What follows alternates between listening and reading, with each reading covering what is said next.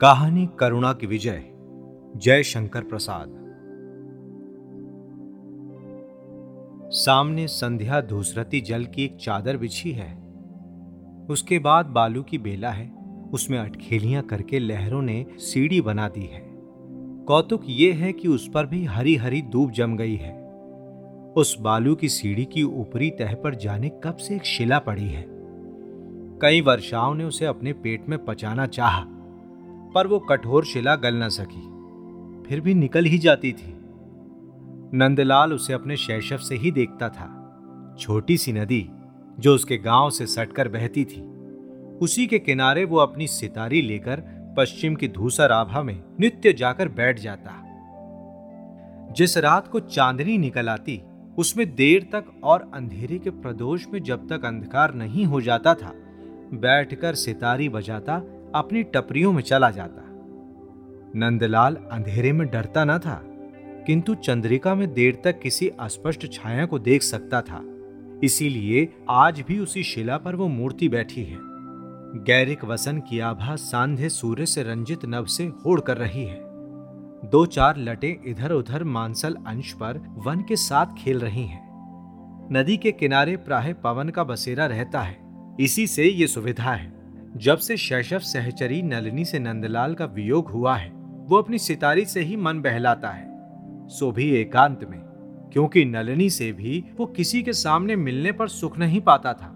किंतु हाय रे सुख, उत्तेजनामय आनंद को अनुभव करने के लिए एक साक्षी भी चाहिए। बिना किसी दूसरे को अपना सुख दिखाए, हृदय भली भांति से गर्व का अनुभव नहीं कर पाता। चंद्र किरण नदी तरंग, मलय हिल्लोल कुसुम सुरभि और रसाल वृक्ष के साथ ही नंदलाल को यह भी विश्वास था कि उस पार का योगी भी कभी कभी उस सितारी की मीट से मरोड़ खाता है। लटें उसके कपोल पर ताल देने लगती हैं। चांदनी निखरी थी। आज अपनी सितारी के साथ नंदलाल भी गाने लगा था। वो प्रणय संगीत था। भावुकता और काल्पनिक प्रेम का संभार बड़े वेग से उच्छ्वसित हुआ। अंतकरण से दबी हुई तरल वृत्ति जो विस्मृत स्वप्न के समान हल्का प्रकाश देती थी, आज न जाने क्यों गैरिक निर्झर की तरह उबल पड़ी। वो वस्तु आज तक मैत्री का सुख चिन्ह थी, जो सरल हृदय का उपहार थी, जो उदारता की कृतज्ञता थी। उसने ज्वाला, लालसापूर्ण प्रेम का रूप धारण किया। संगीत चलने लगा। अरे कौन है? मुझे बचाओ। आ! पवन ने उपयुक्त दूत की तरह यह संदेश नंदलाल के कानों तक पहुँचाया। वो व्याकुल होकर सितारी छोड़कर दौड़ा। नदी में फांद पड़ा। उसके कानों में नलनी का सा स्वर सुनाई पड़ा। नदी छोटी थी खरस्रोता थी। नंदलाल हाथ मारता हुआ लहरों को चीर रहा था। उसके बाहुपाश में एक सुकुमार शरीर आ गया। चंद्र किरणों और लहरियों को बातचीत करने का एक आधार मिला।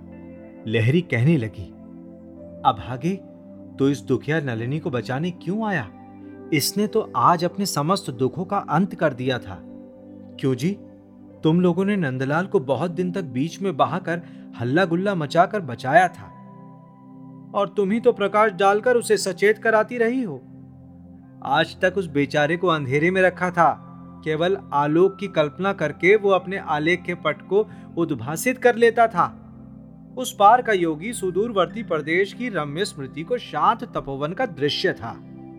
पगली, सुख स्वप्न के सदृश और आशा में आनंद के समान में बीच में पड़ी पड़ी उसके सरल नेह का बहुत दिनों तक संचय करती रही।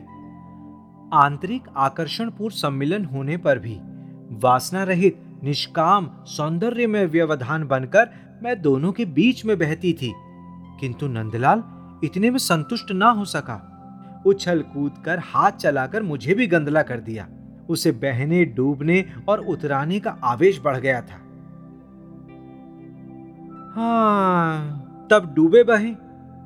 पवन चुपचाप इन बातों को सुनकर नदी के बहाव की ओर सर्राटा मारकर संदेशा कहने को भगा।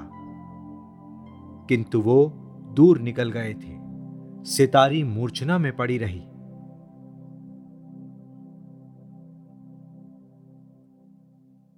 ऐसी ही इंटरेस्टिंग किताबें कुछ बेहतरीन आवाजों में।